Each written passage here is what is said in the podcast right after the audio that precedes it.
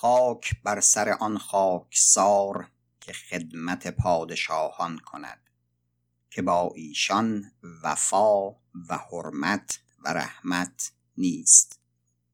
بونصر مشکان صاحب دیوان رسالت در دربار غزنویان.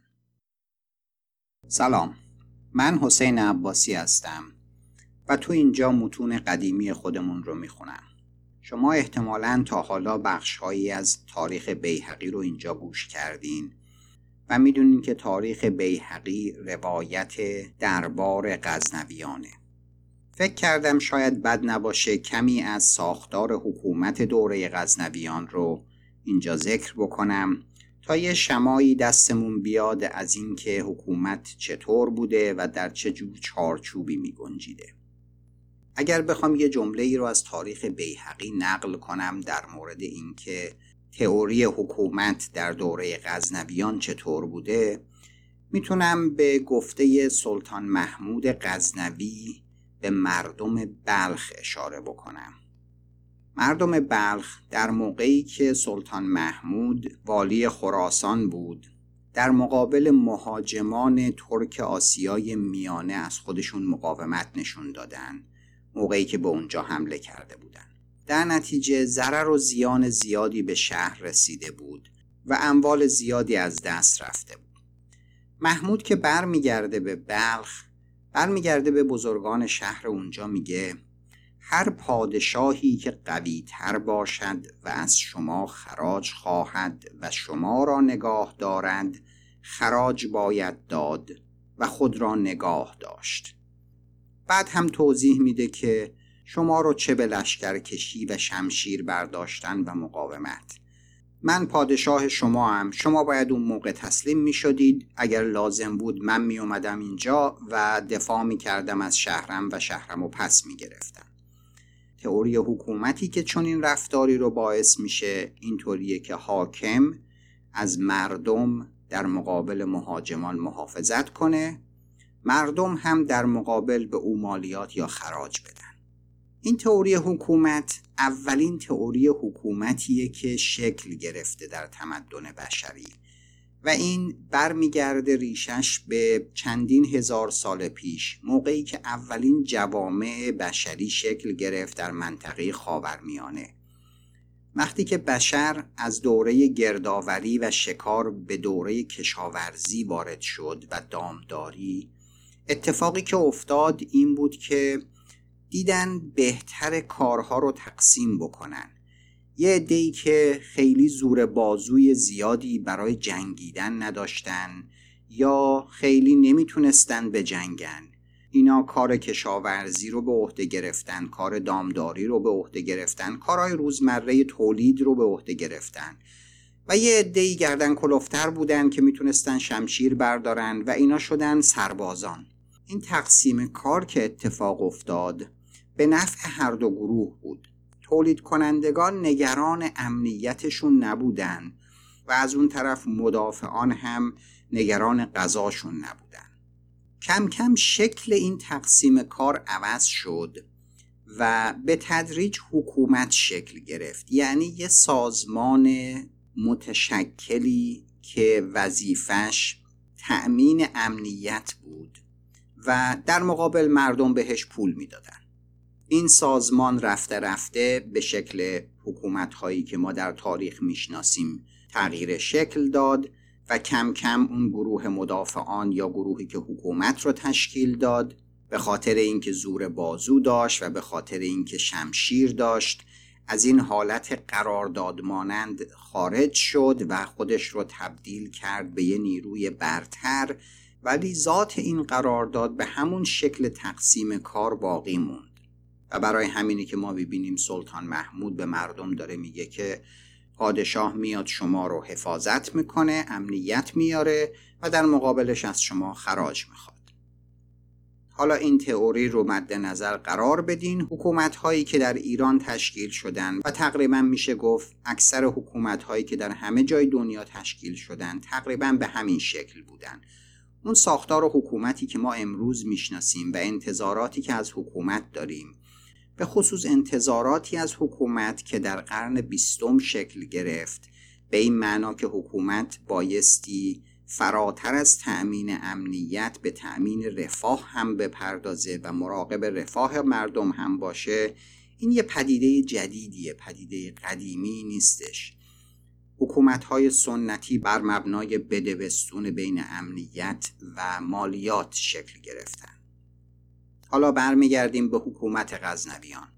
غزنویان در قرن چهارم بر مناطقی از خراسان ماورا و نهر یعنی قسمت های شمال خراسان شمال رود جیهون و یک قسمت بزرگی از افغانستان کنونی و شمال هندوستان حکومت می‌کردن یه خورده قبل از اونا حکومت سامانیان بود که بیشتر در مناطق ماورا و نهر بودند و البته خراسان هم تحت نفوذشون بود.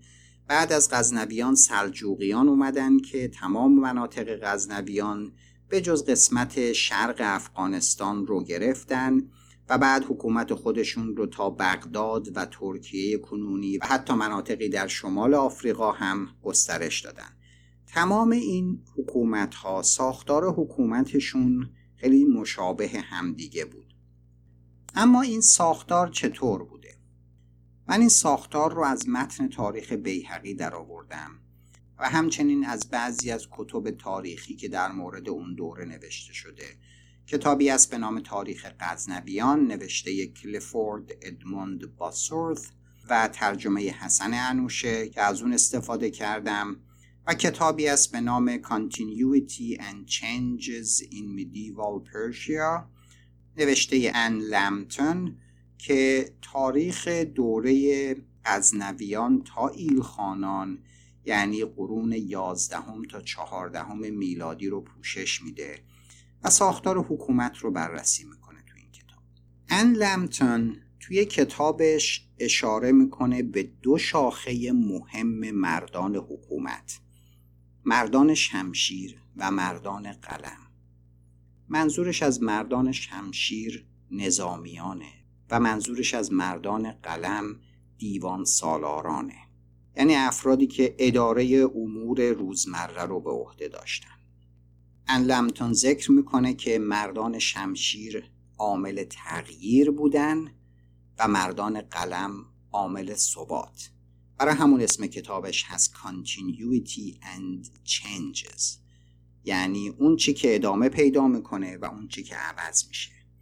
و در نهایت منظورش اینه که سلسله ها میان و میرن ولی یه چیزی که توسط مردان قلم یعنی دیوان سالاران انجام می شده ادامه پیدا می‌کنه در تمام این سلسله ها خب ما عواست قرن چهارم هجری هستیم.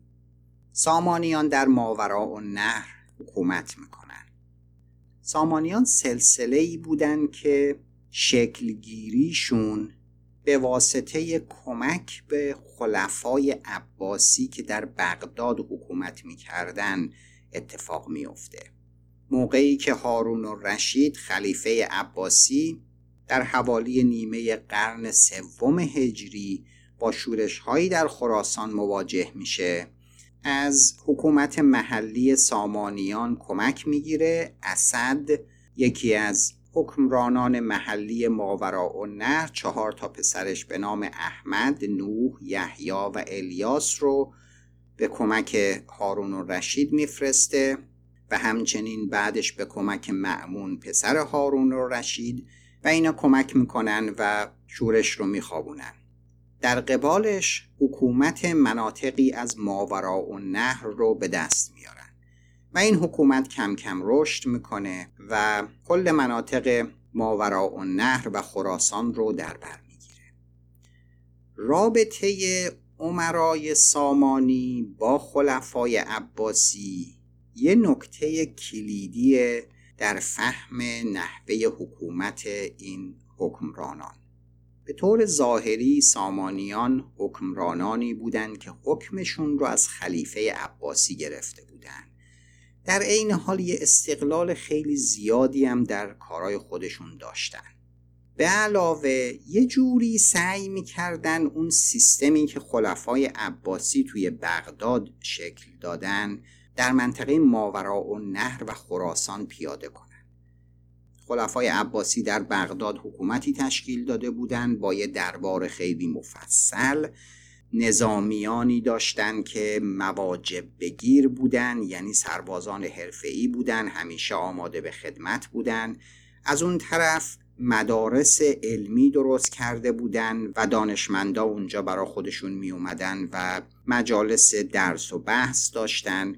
سامانیان همین کار رو میان با زبان فارسی انجام میدن. یعنی مدارسی رو شکل میدن و سعی می‌کنن که زبان فارسی رو گسترش بدن و دانشمندان رو جذب بکنن. خیلی از دانشمندان اون دوره که ما اسمشون رو شنیدیم مثل ابو ریحان بیرونی مثل ابو علی سینا اینا در دربار سامانی جذب شده بودن. غزنویان سرداران سپاه سامانیان بودند در منطقه خراسان. در اواخر قرن چهارم هجری وقتی که سامانیان کم کم رو به افول میرن غزنویان بالا میان و سبکتکین پدر سلطان محمود اول مناطق زیادی رو تحت کنترل می‌گیره و بعد هم خود محمود عملا میشه والی مناطق خراسان و ماوراء و وقتی که در سال 389 هجری قمری منصور ابن نوح یا منصور دوم توسط دو تا از غلامانش به نام فائق و بکتوزون به قتل می‌رسه امیر محمود به خونخواهی اونا را میفته و میره اون مناطق رو می‌گیره و عملا میشه حاکم مناطق ماورا و نهر و خراسان. خلفای عباسی هم بعدشون نمیاد. براشون خیلی فرقی نمی‌کرده کی اونجا باشه و در نتیجه حکم میدن به سلطان محمود و اون رو نماینده خودشون در منطقه خراسان و ماورا و نهر به شمار میارن. یه بعد دیگری که بین خلفای عباسی و سامانیان و بعد بین خلفای عباسی و غزنویان یه رابطه ای برقرار کرده بوده و یه همبستگی ایجاد کرده بوده رابطه مذهبی بوده. خلفای عباسی خب طبعا مرجع اصلی مذهب سنی در اون دوران بودن که اکثر جاهایی که مسلمونا بودن مذهب سنی رواج داشته. و سامانیان و همچنین غزنویان بعدشون نمی اومده که مشروعیت مذهبی هم داشته باشن. هرچند خیلی پابند مذهب نبودن. تاریخ نشون نمیده که خیلی آدمای مذهبی بوده باشن. ولی دوست داشتن که یه بعد مذهبی هم بدن و از طرف مرجع اصلی مذهب مورد تأیید قرار بگیرن. این رابطه تشدید میشه به خاطر اینکه یه رقبایی وجود داشته برای خلفای عباسی در مصر و اون باطنیان یا اسماعیلیان یا عمرای فاطمی بودن. اینا یه جوری خودشون رو خلیفه اسلام می‌دونستن و به همین دلیل رقیب خلفای عباسی محسوب می شدن. قدرتشون هم زیاد بوده یه موقعی حوالی سال 450 هجری یه سردار ایرانی که متمایل بوده به خلفای فاطمی میره بغداد رو فتح می‌کنه و القائم بالله خلیفه رو از بغداد بیرون می‌کنه ولی خلیفه عباسی شانس میاره. اون موقع تغرل سلجوقی که تازه به قدرت رسیده بوده در خراسان و سپاه امیر مسعود رو شکست داده بوده. منطقه خراسان و ماورا و نهر دستش بوده. لشکر کشیده به بغداد و اونجا خلافت رو برمیگردونه و روش غزنویان رو ادامه میده. یعنی میگه که شما خلیفه مسلمین در اینجا باش منو تایید کن منم دشمنان شما رو از بین می‌برم و این یه قراردادی بین ما مثل قراردادی که شما با سامانیان و غزنویان داشتین یه قرارداد اینطوری هم با هم داشته باشین. این در واقع منشأ یه جور مشروعیت مذهبی برای حکمرانان غزنوی و سلجوقیان بوده. و اما ساختار نظامیان یعنی مردان شمشیر که در واقع تمام عمرای غزنوی و سلجوقیان از میان اونا بودن. در میان خلفای عباسی و هم در میان سلسله های ایرانی این یه امر رایجی بوده که نظامیان از اقوام مختلف باشند خلفای عباسی یه لشکر بزرگی از غلامان ترک داشتند و لشکرهایی از غلامانی از اقوام مختلف این غلامان ترک همشون از منطقه ماورا و نهر یعنی شمال رود جیهون و به خصوص قسمت شمالتر و شرقتر یعنی شمال رود سیهون آورده می شدن. اونجا دشت های وسیعی بوده که کشاورزی خیلی ممکن نبوده مردم اونجا به دامداری مشغول بودن و یه زندگی بدوی مانندی رو داشتن. تو اون منطقه بازار برده فروشی رایج بوده می‌رفتن از اونجا برده میخریدن میآوردن. این برده ها در واقع افرادی بودن که جمع می‌کردن از مناطق دور افتاده حالا یا به زور یا به هر نحو دیگه ای اینا رو می آوردن در بازار برده فروشی منطقه ماورا و نهر یعنی بخارا و سمرقند اینا رو میفروختن. و بعد بعضی اینا رو می خریدن می آوردن اینا رو تربیت می کردن و به عنوان نظامی تربیت می کردن می فروختن به حکام و سایر افرادی که می‌خواستن غلام داشته باشن. خلفای عباسی یه لشکری از این غلامان رو برای خودشون درست کرده بودن.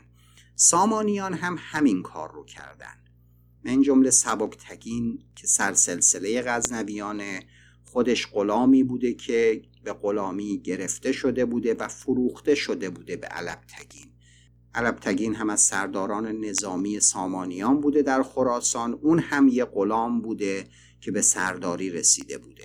یعنی اینا نسل اندر نسل غزنویان از غلامان ترکی بودن که آورده شده بودن. البته بسیار آدمای شایسته ای بودن در کارهای نظامی و در نتیجه به سرداری می رسیدن.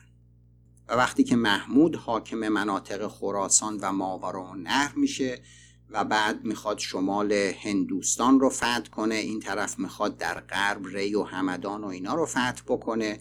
یه لشکر عظیمی درست می‌کنه و این لشکر اکثرا سربازان ترک بودن.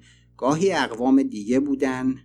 یه لشکر از هندوان داشته. هندوهایی که در لشکر کشیهاش به هندوستان و فتح اون مناطق به عنوان برده یا اسیر می آورده باز همونا رو تربیت می کردن و به عنوان جنگجو یا سرباز ازشون استفاده می کردن. این وجود چندین قوم در لشکر یه منافعی هم برای سلطان داشته. ترک ها هندوها رو کنترل می‌کردن هندوها ترک ها رو. گاهگاهی اتفاق می افتاده که می‌خواستن یکی از سرداران بزرگ ترک رو به اصطلاح فرو بگیرن یعنی دستگیرش بکنن. و در این صورت سعی می‌کردن که به لشکر هندوها اتکا بکنن. اونا یه جوری رقیب ترک ها بودن و در نتیجه راحت تر می‌تونستن از اونا استفاده بکنن تا یه سردار ترک رو بگیرن. اون موقع که سلطان محمود حاکم بوده آسیای میانه خیلی ناآرام بوده. قسمت شمال و قسمت شرق سیهون ناآرام بوده. قبایل ترک اون مناطق اسامیشون هست قبایل قز هست قبایل قبچان یقما خوتن خرلق قای قرقیز تاتار جقرات اینا اسامی هستش که زیاد تکرار میشه در تاریخ ایران. اینا وقتی که وضعیت بد می شده چه وضعیت آب و هوایی و تغذیه و غذا بد می شده و یا ناآرامی پیش می اومده یه گروه هایی از قسمت شمالتر و یا از چین حمله می‌کردن به اینا اینا جمع می‌کردن میومدن طرف ماورا و نهر و خب به خدمت گرفتن اینا راحت تر می شده همچنین حکامی که تو اون منطقه بودن در آسیای میانه از بازار برده فروش های اونجا برده می خریدن و گاهی هدیه می فرستادن. ما می‌دونیم که بانوی یکی از عمرای ترک که با سلطان محمود پیمان دوستی داشته برای سلطان محمود هر سال یه تعدادی غلام و کنیز میفرستاده و خود عمرای ترک هم به عنوان هدیه تعدادی غلام دستچین می‌کردن و میفرستادن. متون تاریخی نشون میده که از اقوام دیگهی که در لشکر غزنویان بوده دیلمیان بودند که در جنوب دریای خزر زندگی می‌کردند کردان و اعراب به کرات ذکر میشه. لشکر عرب یه لشکر خیلی زبدهی بوده در سپاه غزنوی. بعدها بعضی از این افراد لشکر عرب در مناطق مختلف ساکن شدند و در فرو گرفتن آخرین فرد از سامانیان نقش داشتند. تعداد این غلامان ترک در حکومتهای مختلف فرق می کرده ما می‌دونیم که نصر احمد سامانی حدود ده هزار تا غلام ترک داشته به عنوان سرباز. علبتکین پدر زن سبکتکین بوده و صاحب سبکتکین. اونم یه سپاه 2700 نفره از غلامان ترک داشته. حتی یعقوب لیس سفاری که در قسمت سیستان حکومت می‌کرده یه لشکر 2000 نفره از غلامان ترک داشته. این غلامان تربیت می شدن گاهی تربیت یه غلام زبده تا هفت سال طول می کشیده فقط در هلوهوش سی و پنج سالگی بوده که به اندازه کافی ورزیده شده بوده که بتونه در مناسب فرماندهی یا سالاری یه بخشی از لشکر به کار گرفته بشه. این غلاما خودشون یه دم و دستگاه و درباری برا خودشون داشتن. چندین و چند غلام داشتن. صاحب املاک و دارایی های خیلی فراوانی هم بودن خیلی از این غلامانی که به سرداری می رسیدن و این غلامانی که سردار می شدن لشکر بزرگی زیر دستشون بوده و به خاطر اینکه هم نژاد بودن یه جور ارتباطی بین این سرداران و لشکرشون شکل می گرفته به طوری که وقتی یه اتفاقی می افتاده و یکی از این سرداران فرو گرفته می شده اون افرادی که زیر دستش خدمت می‌کردن ممکن بوده برای حکومت دردسر ایجاد بکنن و اتفاقا دردسرهای بزرگی هم ایجاد کردن. یوسف برادر محمود اریارق یکی از سرداران سپاه محمود و بعد سپاه مسعود.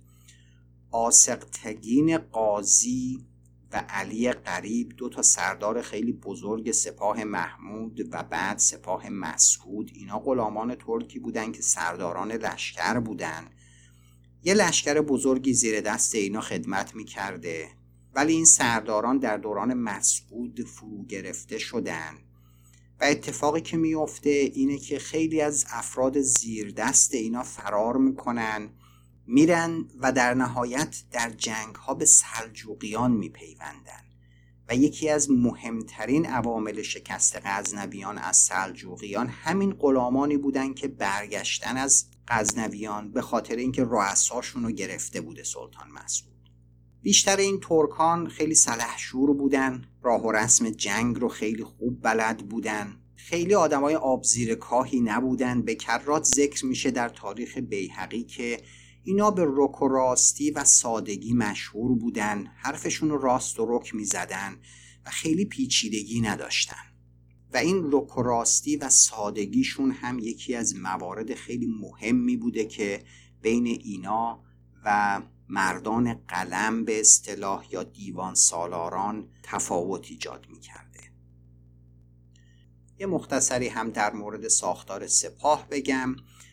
سپاه غزنویان یه سپاه سالار داشته گاهی بهش حاجب بزرگ می‌گفتن مثلا حاجب بزرگ علی قریب که وقتی سلطان محمود فوت می‌کنه اول محمد رو کمک می‌کنه که به سلطنت برسه بعد از اون روی برمیگردونه و مسعود رو به سلطنت میرسونه. ما کلماتی رو می‌بینیم اینجا به نام سالار سپاه. کلمه سرهنگ به عنوان فرمانده تقریبا 100 نفر ذکر میشه. کلمه خیلتاش ذکر میشه که فرمانده گروه کوچکتری بوده مثلا ده نفر. اینا برآوردهایی که بعضی تاریخ نویسا داشتن از تعداد افراد زیر دست اینا. درجات مختلف داشته. سپاهیان بعضیاشون پیاده بودن و بعضیاشون سواره. هندیان و دیلمیان پیاده خوب می در مقابلش ترکان و تازیکان یا همون خراسانیان اینا بیشتر سواره می جنگیدن. اسب خب طبیعتا مرکب اصلی بوده برای جنگ اینا برای جنگ ضرورت داشته. توی مناطق مختلف اسب تربیت می‌کردن برای جنگ. اسب رو تربیت می‌کنن برای چند ماه. از نظر ترتیب غذا دادن نوع غذاشون دووندنشون. برای جنگ برای اینکه بتونن مسافت های طولانی رو اینا برن و بعد خسته نشن و بتونن ادامه بدن. در سپاه غزنویان فیل هم حضور داشته که بیشترش رو از هند می آوردن فیل برای ترسوندن اسبا خیلی خوب بوده. و همچنین چون قوی بوده برای گرفتن حصار.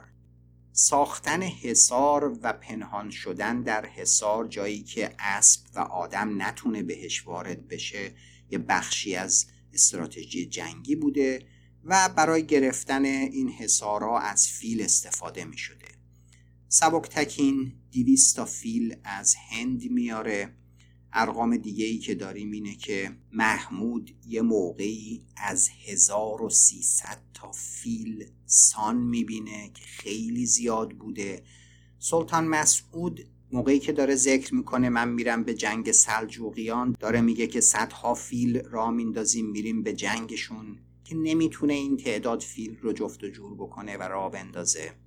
ولی سلطان مسعود هم در لشکر خودش فیل داشته خودش سوار بر فیل جابجا جا می شده و فیل خیلی گرون بوده صد هزار درهم قیمت یه فیل بوده. فیلبان داشتن که این فیلا رو مراقبت می‌کرده و می‌تونسته اونا رو کنترل بکنه. و یه اتفاقی هم میفته موقعی که مسعود لشکر کشی می‌کنه برای مقابله با ترکمانان سلجوقی اونا میان و شبانه یه فیلی رو از لشکر مسعود میدزدن. یه آبروریزی خیلی بزرگی اتفاق میافته به دلیل دزدیدن یک فیل. شطور در اون موقع وجود داشته ولی در جنگ ازش استفاده نمی شده بیشتر برای نقل و انتقال و باربری استفاده می شده به جز بار و که می‌خواستن این بر اونور ببرن که شطور استفاده می‌کردن براش گاهی برای تجهیزات و مثلا منجنیق یا اراده که برای پرتاب سنگ استفاده می شده هم از شطور استفاده می کردن. یه بخش بزرگی از پیاده ها و گاهی سواره ها داوطلبان بودن اسم دیگهشون قاضی بوده که اینا مردمی بودن که همراه لشکر می‌رفتن مزد ثابت نمی گرفتن یعنی سپاهی رسمی محسوب نمی شدن گاهی اینا رو تجهیز می کردن ولی بیشتر اینا می‌رفتن توی جنگ شرکت می‌کردن به این دلیل که بعد از جنگ می‌تونستن غنیمت جمع بکنن. یعنی یه آدم معمولی در طول سال کارشو می‌کرده موقعی که می‌دیده می‌خوان لشکر یه جایی بفرستن پا می‌شده را میافتاده با شمشیرش تجهیزاتش گاهی هم بهش تجهیزات دیگه ای می‌دادن گاهی هم یه پولی بهش می‌دادن. این را میافتاده می‌رفته با لشکر و اگر پیروز می‌شدن توی جنگ یه سری غنیمت جمع می‌کرده. سلطان معمولا بخش بهتر غنیمت ها رو ور می داشته یه برآوردان نشون میده که یک پنجم غنیمت می‌رفته به خزانه سلطان بقیه تقسیم می شده سرداران سپاه قسمتیشو می‌گرفتن فرمانده ها می‌گرفتن. یه قسمتی هم می‌دادن به مردم. و البته چون نظارت دقیقی هم نبوده موقعی که می‌رفتن یه جایی و پیروز می‌شدن این سربازان را میافتادن و برا خودشون قنیمت جمع می‌کردن. هر کس رو می‌دیدن میکشتن و یه چیزی می‌گرفتن ازش. خیلی کار غیر مرسومی نبوده چنین چیزی. این بخش داوطلب سپاهی رسمی نبوده سپاهی رسمی حقوق می‌گرفته به اصطلاح بیستگانی می‌گرفته یعنی هر 20 روز بهش دست مزدی می‌دادن. لشکر بسته به اینکه پیاده باشه یا سواره باشه و بسته به اینکه در کجای لشکر باشه. از های مختلف استفاده می‌کرده شمشیر داشتن کمان داشتن گرز داشتن. نیزه داشتن. انواع و اقسام های برنده کوچیک داشتن که همیشه همراهشون بوده. و همچنین کل لشکر منجنیق یا اراده داشته برای پرتاب سنگ و خراب کردن بارو و حصارهای شهرها. این لشکر که راه می افتاده به جز تجهیزات نظامی که با خودش می برده و به جز بار و بنه و آزوغه که با خودش می برده خیلی از مواقع زن و بچه لشکریان هم حول و حوش این لشکر را می افتادن و با اونا بودن. به اصطلاح بیحقی بنه همراهشون بوده و فقط هم محدود به غزنویان نبوده. اصولا توی اون دوره لشکرکشی ها خیلی زمانبر بوده و وقتی که از یه منطقه می‌خواستن برن به یه منطقه دیگه زن و بچه و آزوقه و ایناشون هم رام مینداختن و با خودشون میبردن. در انتهای دوره غزنویان وقتی که روایت میشه داستان سلجوقیان و غزنویان و چرا سلجوقیان تونستن غزنویان رو شکست بدن یکی از عواملش اینه که سلجوقیان خیلی با باروبونه کم سفر می‌کردن و این قدرت رو داشتن که باروبونه و زن و بچهشون یه ذره دورتر نگه دارن. و خودشون با اسب یه مسافتهایی رو طی بکنن شبیخونی بزنن حمله بکنن و بعد فرار بکنن.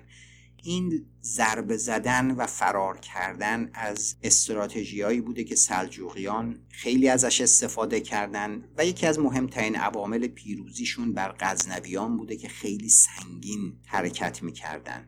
یکی از سرداران غزنوی میاد به سلطان مسعود شکایت می‌کنه میگه که وقتی که یه چیزی شد و اونا یه حمله ای کردن به جای اینکه به حرف من گوش بدن هر کدومشون گردن خری یا دست زنی رو گرفته بود و داشت از یه گوشه در می‌رفت.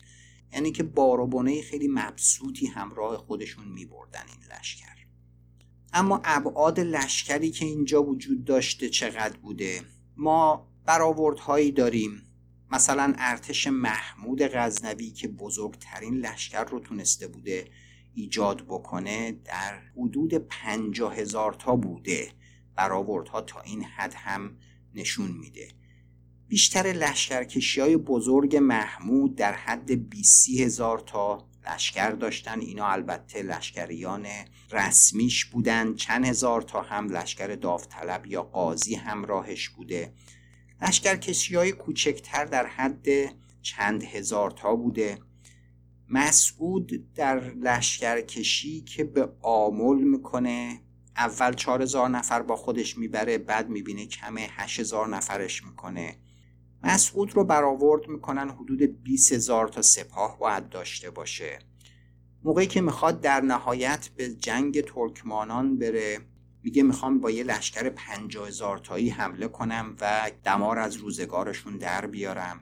ولی در نهایت به نظر می‌رسه که در حد و حدود 20 هزار تا شاید تونسته 15 20 هزار تا تونسته بوده لشکر جمع بکنه. برای اینکه وقتی که صحبت از لشکر غزنویان در مقابل لشکر سلجوقیان میشه از اون محتوای سخن برمیاد که لشکر سلجوقیان خیلی کمتر از لشکر غزنویان نبودن و برآورد می‌کنن که اونا 16 هزار تا سپاهی داشتن و تعجب می‌کنن از اینکه چطور تونسته بودن چنین سپاه بزرگی رو درست بکنن. یعنی لشکر مسعود هم حالا ممکنه یه ذره بیشتر بوده باشه حدود 20 هزار تا. این چارچوب نظامیان در اون دوره بوده. بخوایم خلاصش بکنیم. یه لشکر حرفه‌ای بوده با یه ساختار مشخص ساختار فرماندهی مشخص که مهمترین ویژگیش این بوده که از اقوام مختلف تشکیل شده بوده و فقط به شخص حاکم جوابگو بوده. یعنی طبیعتا یه سلسله مراتبی وجود داشته که هر کسی به فرماندهش وصل می شده و این فرمانده ها در نهایت به حاکم یعنی سلطان یا امیر وصل می شدن و به اون پاسخگو بودن. و هر موقع که حاکم فکر می‌کرده یکی از این سران لشکر ممکنه براش مشکل درست بکنن به انهای مختلف اونو فرو می‌گرفته. گاهی این کار آسون بوده و گاهی هم آسون نبوده. و طبعاتی داشته که سلطان میترسیده گاهی بعضی از اینا رو فرو بگیره. یه نمونهش آلتونتاش خارزم شاهه که یه سردار خیلی قویه. منطقه خارزم در جنوب دریای آرال یا همون منطقه شمال ماورا و نهر در اونجا حاکم بوده. موقعی که امیر مسعود به سلطنت می‌رسه خارزم شاه آلتونتاش باهاش بوده. وقتی که درباریان پوتعه میچینن که خارزم شاه رو فرو بگیرن خارزم شاه شبانه را افتاده رفته بوده دوباره به سمت خارزم و وقتی امیر مسعود متوجه میشه که این رفته خیلی میترسه و سعی می‌کنه با نامه برش گردونه اون بر نمیگرده و یه نامه می‌نویسه و بهش میگه که اگه کاری داری با نامه منو خبر کن. یعنی اونقدر زور داشته که حرف امیر مسعود رو گوش نکنه. و امیر مسعود از این خیلی میترسه. یه نامه مفصل تمجید می‌نویسه و میگه که تو بزرگ ما بودی و جای پدر من هستی و من هیچ قصد بدی در مورد تو نداشتم و امثال این حرفا. به عبارت دیگه این داستان مردان شمشیر یا نظامیان که هسته اصلی حکومت ها رو تشکیل می‌دادن در نهایت یه نظامی بوده که بستگی به این پیدا می‌کرده که کی بیشتر زور داره. در سلسله های دیگه هم اتفاق میافته که گاهی سرداران نظامی یه شاهی رو بکشن و یه شاه دیگه ای رو به سلطنت برسونن. و خود امیر مسعود هم وقتی که ضعیف شده بوده توسط بعضی از همین سردارانش غلامانش که سردار لشکر بودن به قتل می‌رسه. اما گروه دومی که حکومت رو تشکیل می‌دادن مردان قلم نامیده می شدن. اینا در واقع افرادی بودند که کار روزمره دربار رو سر و سامون می‌دادن. خیلی از این افراد افرادی بودند که در همین مشاغل مشغول به کار بودند برای حاکم قبلی و وقتی حاکم جدید میاد همینا وارد خدمت به حاکم جدید میشن برای همونه که ان لمتن تو کتابش اینا رو عامل ثبات ذکر می‌کنه. امیر مسعود توی دوره آخر زندگیش موقعی که از سلجوقیان شکست خورده و داره فکر می‌کنه که جمع کنه فرار کنه بره هندوستان بهش میگن نرو از اینجا سلجوقیان نمی‌تونن بیان غزنه اینو بگیرن. برمیگرده این جمله رو به اینا میگه. که نشون میده داستان مردان قلم و مردان شمشیر و خود اون فرق می‌کردن با هم. میگه اگر مخالفان اینجا آیند ابوالقاسم کثیر زر دارد بدهد آرز شود. بوسهل همدوی هم زر دارد وزارت یابد. و تاهر و بلحسن همچنین. مرا سباب این است که می کنم این ابوالقاسم کثیر بوسهل همدوی تاهر بلحسن اینا مردان قلم بودن و اینا در دیوان خدمت می‌کردن. موقعی که تغرل میره به نیشابور یه نفر هست به نام سالار بوزگان ابوالقاسم که بیحقی میگه اون کمک می‌کنه که تغرل تغرل بشه. میگه سالار بوزگان ابوالقاسم مردی از کفات و دهات الرجال زده و کوفته سوری کار ترکمانان را جان در میان بست و بعد ذکر می‌کنه که این تقرل را امیر او می‌کند. یعنی یه نفر هستش که اونجا کاروبار و سامان میده و بعد از اینکه تغرل میاد نیشابور رو فتح می‌کنه هنوز کاملا امیر نیستش. و یه نفر لازم داره مثل همین ابوالقاسم که بیاد و کارها رو به دست بگیره. موقعی که وزیر امیر مسعود احمد حسن میمندی میمیره و امیر مسعود می‌خواد یه وزیر جدید انتخاب بکنه اون ذکر می‌کنه که ما یه وزیر می‌خوایم برای اینکه بیواسطه کار راست نیاید. این نشون می‌داده که نقش وزیر خیلی مهم بوده نقش این مردان قلم خیلی مهم بوده در شکل دادن این حکومت ها اما این دیوان سالاران از کجا می اومدن یه تعدادی از اینا از دربار سامانی به دربار غزنوی اومدن. بعضیاشون از آل بویه اومدن و به دربار غزنوی پیوستن. بعضیاشون یه وزرایی بودن توی جاهای دورافتاده تر وزرای محلی بودن. از همه مهمتر احمد عبدالسمد بوده که وزیر آلتونتاش خارزم شاه بوده تو خارزم. خیلی هم سابقه خانوادگی درخشانی نداشته در مقام وزارت یا دیوان سالاری. ولی خیلی آدم زیرکی بوده و توانایی خیلی زیادی داشته.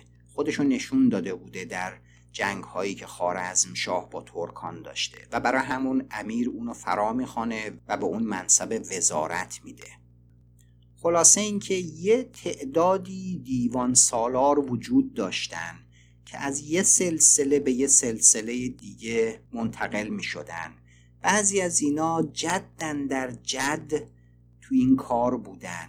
میکائیلیان همونی که حسنک وزیر بهشون منصوب بوده اینا جدن در جد تو کار دیوان سالاری و امثال این وزرا که از خانواده های به اصطلاح قدیمی ایرانی محسوب می شدن توی تاریخ اون دوره زیاد ذکر میشه.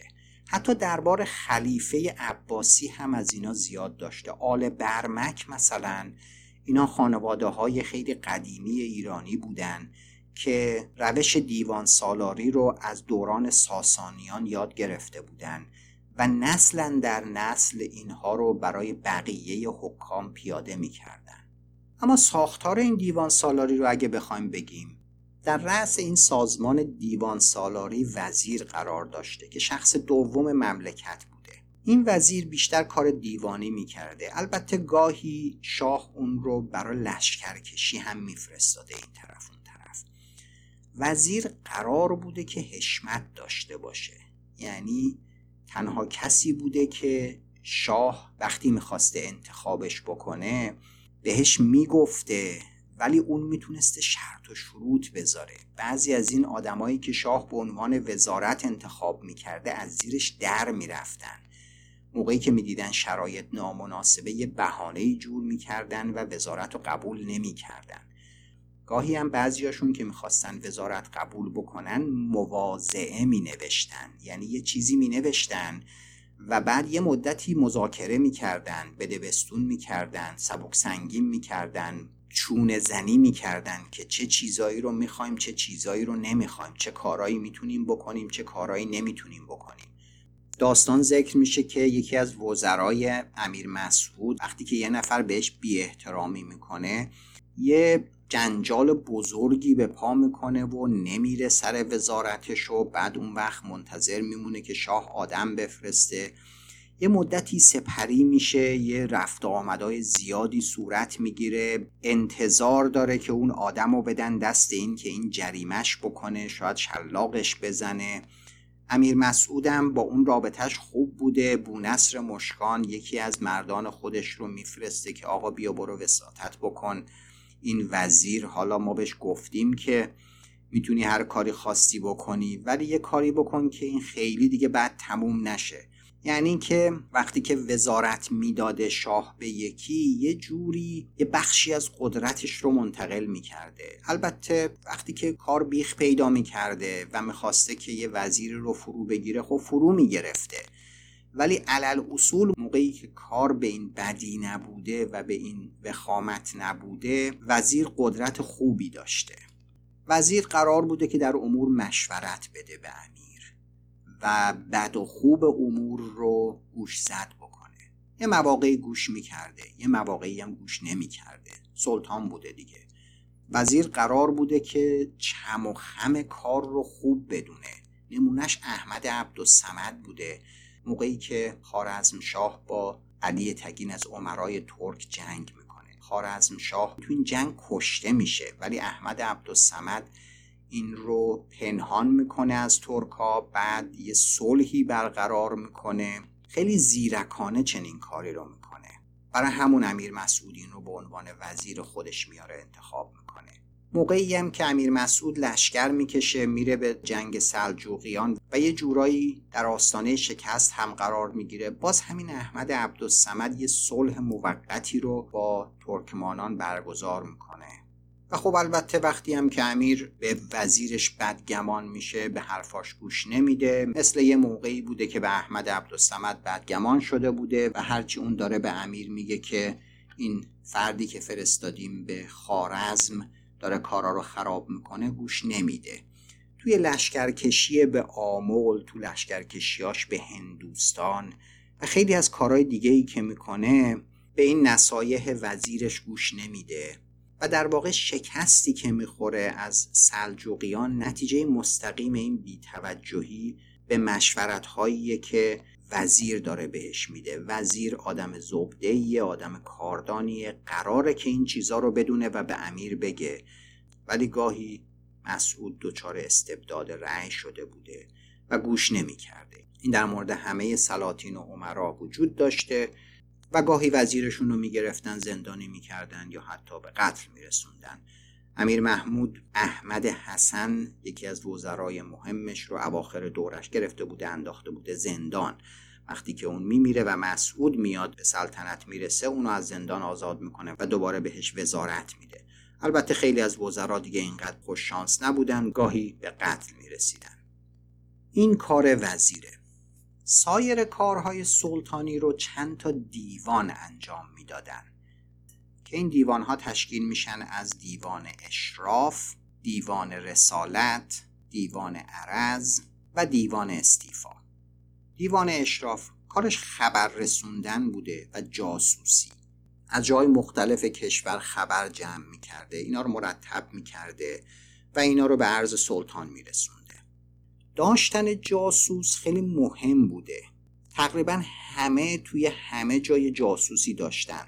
شاهها تو دربار هم جاسوس داشتن. موقعی که لشکرکشی می‌کردن حتما بایستی جاسوس میفرستادن تو لشکرهای طرف مقابل. این جاسوس ها گاهی کارشون رو خوب انجام می‌دادن گاهی کارشون رو خوب انجام نمی‌دادن. مثلا در جنگ با ترکمانان بعضی از این غلامانی که فرار کرده بودن از طرف سلطان مسعود و رفته بودن پیوسته بودن به سلجوقیان جاسوسایی که مسعود اون طرف داشته بهش خبر می‌دادن که آره اگه جنگ بشه اینا به تو میپیوندن. و بر علیه سلجوقیا قیام می‌کنن که این اتفاق نمیافته و ذکر میشه توی تاریخ بیهقی که حتی یه نفر از اینا هم برنگشت. یعنی جاسوسه اونجا کار خودشو درست انجام نمی‌داده. یه داستان خیلی جالبی هم ذکر میشه موقعی که مسعود جوون بوده تو حرات و محمود تو غزنین حکومت می‌کرده. به محمود خبر میدن که مسعود اونجا داره یه کارایی می‌کنه رو دیوار الفیه شلفیه کشیده و عیش و اشرت داره می‌کنه. جاسوس ها بهش خبر میدن. بعد این یه آدمی رو صدا می‌کنه میفرسته که برو ببین چه خبره. نگو که یکی از نزدیکترین افرادش که قرار میشه یه نفر آدم بفرسته اونجا خود همین جاسوس مسعود بوده. و قبل از اینکه این نماینده محمود رو بفرسته یه نفر رو پنهانی میفرسته به مسعود خبر میده بهش که بابات اینطوری داره فکر می‌کنه داره یه نفر رو برات میفرسته. من یه ذره معطلش می‌کنم تو کارا رو راستوریس کن. و اون همچنین کاری رو می‌کنه. یعنی جاسوس داشتن و به اصطلاح منهی داشتن خیلی خیلی مهم بوده. یه دیوانی به نام دیوان اشراف بوده که جاسوس های رسمی داشته. حالا این فارغ از جاسوس هایی بوده که به طور غیر رسمی آدما تو دربار هم دیگه داشتن. دیوان عرض بوده که کار لشکر رو سر و سامون می‌داده.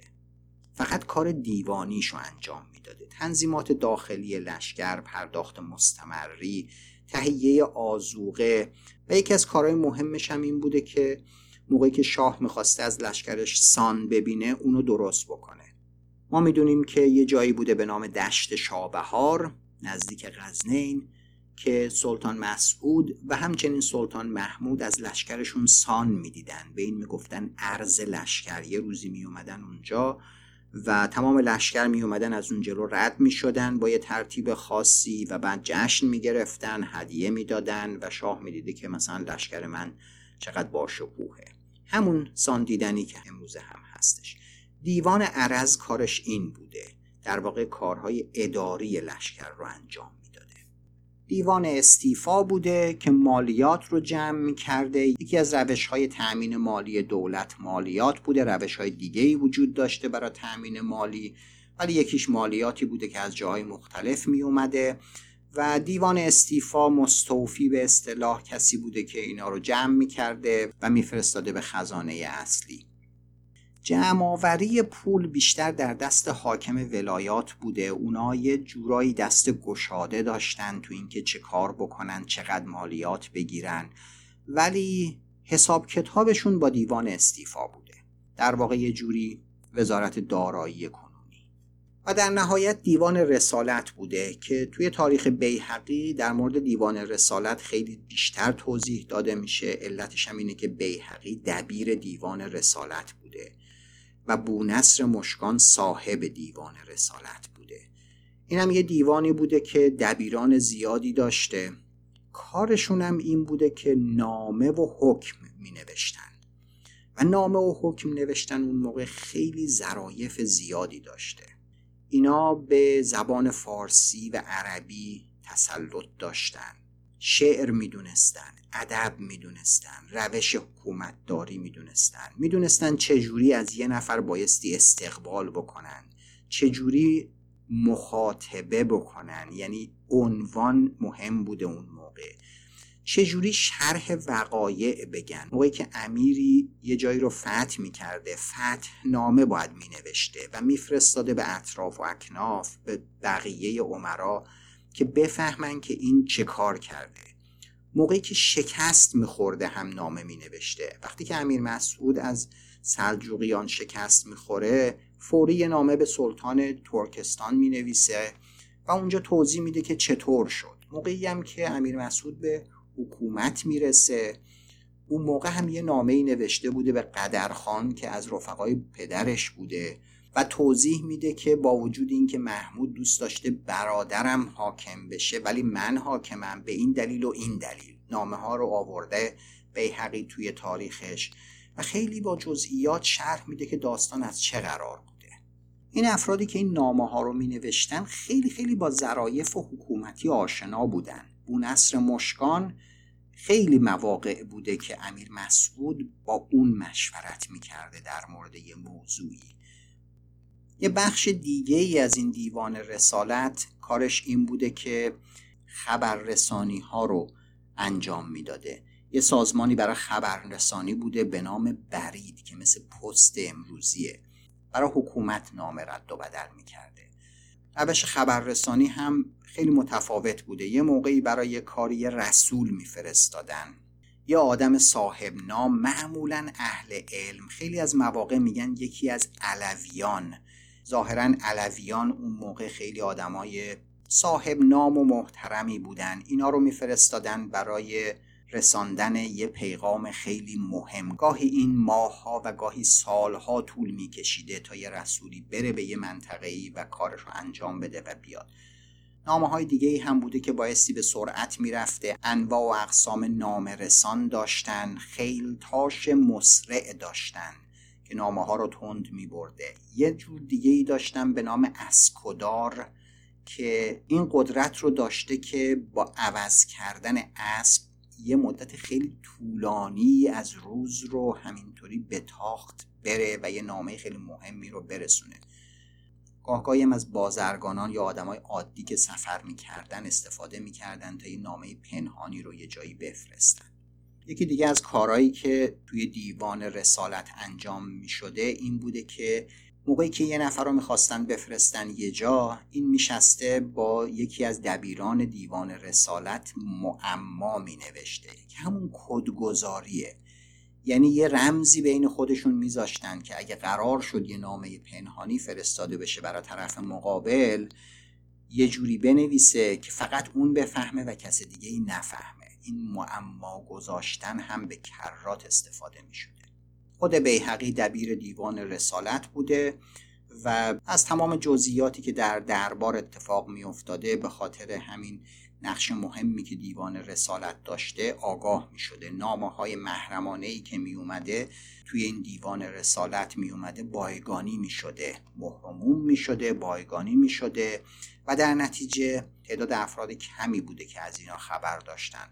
و خب طبیعتا افرادی که توی دیوان رسالت بودن در میان این افراد بودن.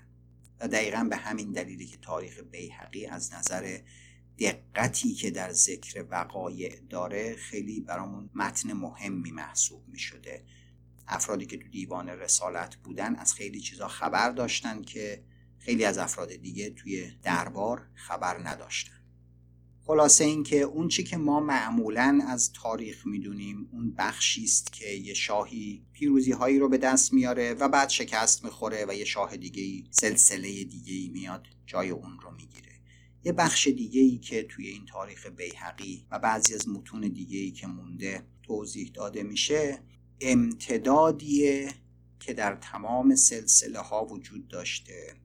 و اون امتداد توسط دیوان وزارت و این چهار تا دیوانی که اینجا ذکر شد و گاهی در سلسله های دیگه برخی دیوان های دیگه هم به اینا اضافه میشه توسط این دیوان سالاران شکل می گرفته نکته آخر این که آشنایی با این ساختار حکومت چه اون قسمت نظامیانش و چه این قسمت دیوان سالاریش به فهم خیلی از چیزا تو تاریخ ما کمک می‌کنه. درسته که ما در دوران مدرن داریم زندگی می‌کنیم و خیلی از چیزا عوض شده و دیگه مثل قدیمی نیستش که یه سلسله بیاد و جنگ را بندازه و اون سلسله دیگر رو سرکوب بکنه و از اینجور چیزا. ولی یه روابطی وجود داره بین قدرتمندان و بین قدرتمندان و مردم که این روابط یه ریشه عمیق چند هزار ساله داره. در دوران مدرن بعضی از اینا عوض شده و بعضیاش هنوز عوض نشده. رگ و ریشه خیلی از چیزهایی که ما امروز در دوران مدرن توی کشور خودمون و خیلی از کشورهای دیگه می‌بینیم اینه که ماهیت قدرت و ماهیت راندن امور یه اینرسی خیلی خیلی زیادی داره و خیلی از اجزاش حفظ شده و حفظ خواهد شد. ما متون قدیمی زیادی داریم که وقایع رو داره توضیح میده. ولی کمتر متنی هستش که خیلی دقیق و جزئی به کارها و نحوه اداره امور می‌پردازه و به ما تصویر واقع گرایانه ای از نحوه اداره امور در طول تاریخمون رو میده. تاریخ بیهقی به نظر من در صدر چنین متونی قرار می‌گیره. این یه خلاصه ای بود از نحوه حکومتداری در سلسله غزنویان بر مبنای متونی که از اون موقع داریم.